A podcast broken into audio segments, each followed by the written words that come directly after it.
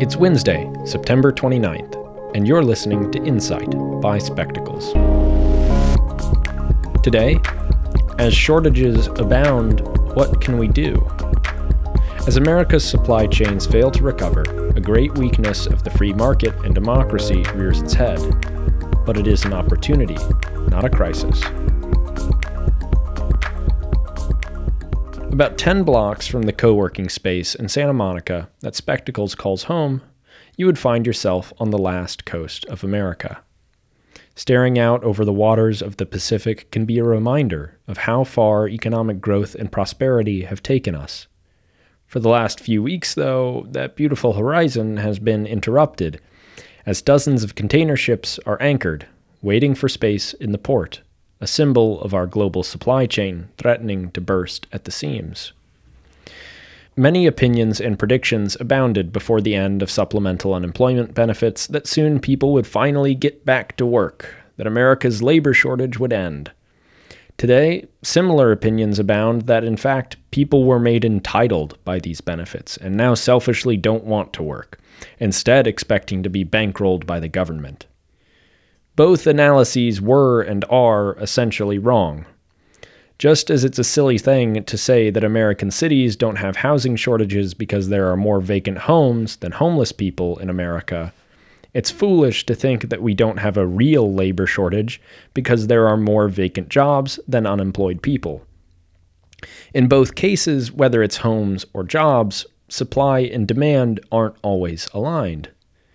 In the case of the freight ships anchored off California's coast, the problem is at least partly a lack of truck drivers to carry those goods awaiting offloading to their destinations. America's lack of truck drivers is disrupting supply chains, and school cafeterias are running out of food to serve children. Even if companies are looking to hire long haul truck drivers, those jobs won't necessarily be filled just because there are also people looking for work. This occupation demands training, certification, and a lot of assets or debt up front to acquire a rig.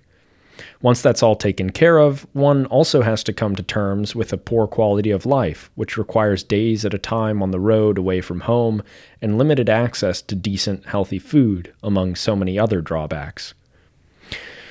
But it isn't just a problem of logistics and domestic labor shortages.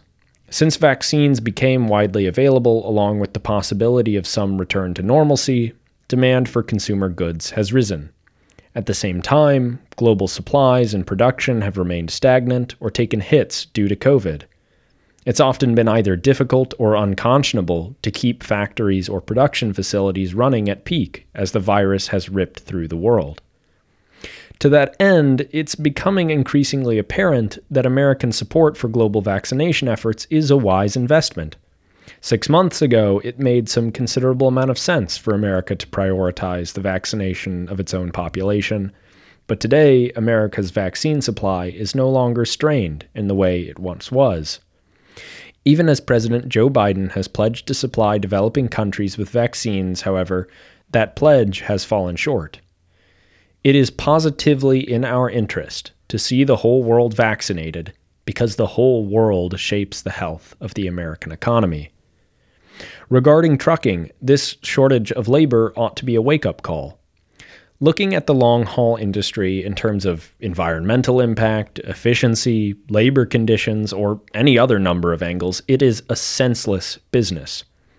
Imagine an America in which we have comprehensive, fast, and high quality freight rail lines that can carry hundreds of containers across the country at a time rather than just one, with depots in major areas designed to easily transfer loads to trucks for short haul delivery.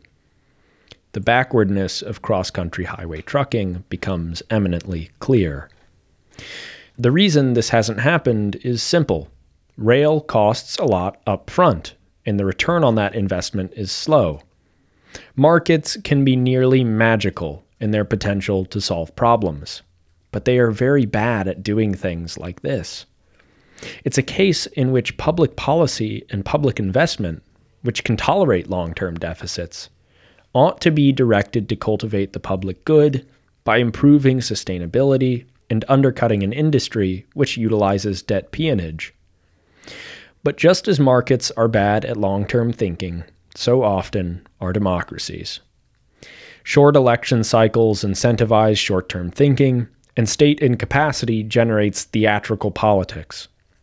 Further, the challenge of managing our global supply side struggles is only going to get harder in an age in which confrontation seems to be brewing in the Pacific and trade relations are worsening.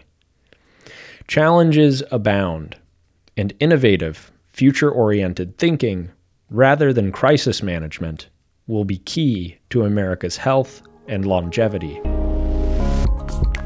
That's all for today. If you enjoyed, please subscribe to the podcast, rate us on iTunes, or share this episode with your friends or on social media. It helps a ton.